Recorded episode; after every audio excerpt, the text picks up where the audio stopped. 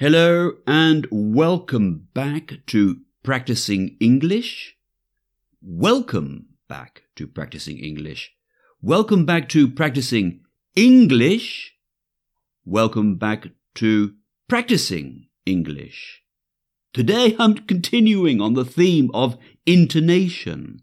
This is another intonation podcast in the series starting with podcast 43 where I talked about English as a stress timed language. And then podcast 97, where I gave some practical examples of stressed and unstressed words in a sentence. Today I'm going to talk about how changes of stress on words can change the meaning of the same sentence. This is probably more suited for B2 level students. Here we go.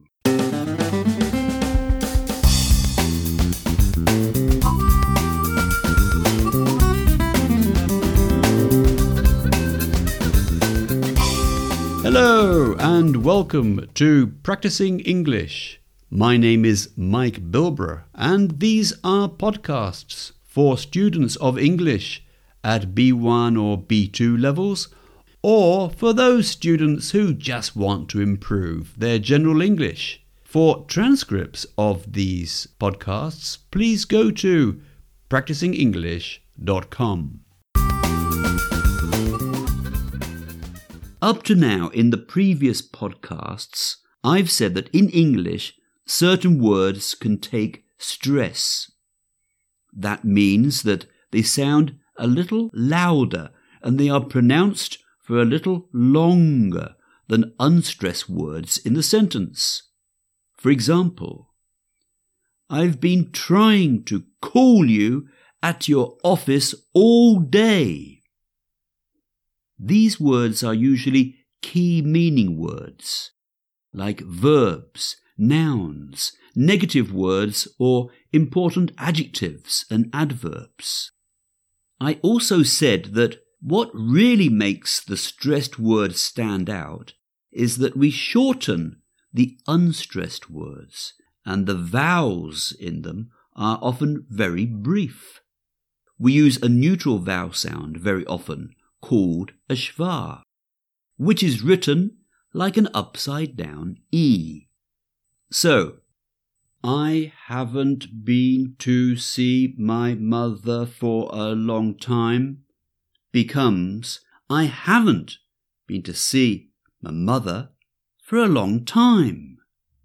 However, intonation in English frequently changes the meaning of a sentence. So, different stress on different words are used to say different things about the words in a sentence. Imagine your name is Maria. You're an English student studying at a language school. You've been studying English during one lesson, and then you go out of the classroom for a half an hour break. You sit down at your desk after the break and notice that your English notebook has gone.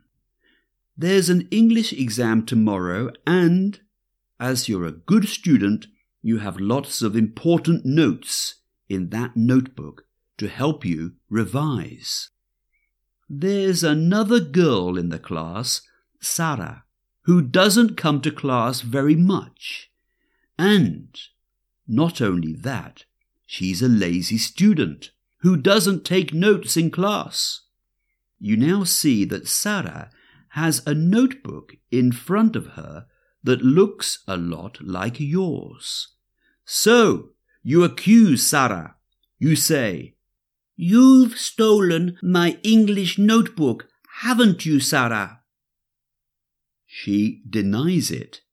She answers, I didn't steal your English notebook. Someone else must have.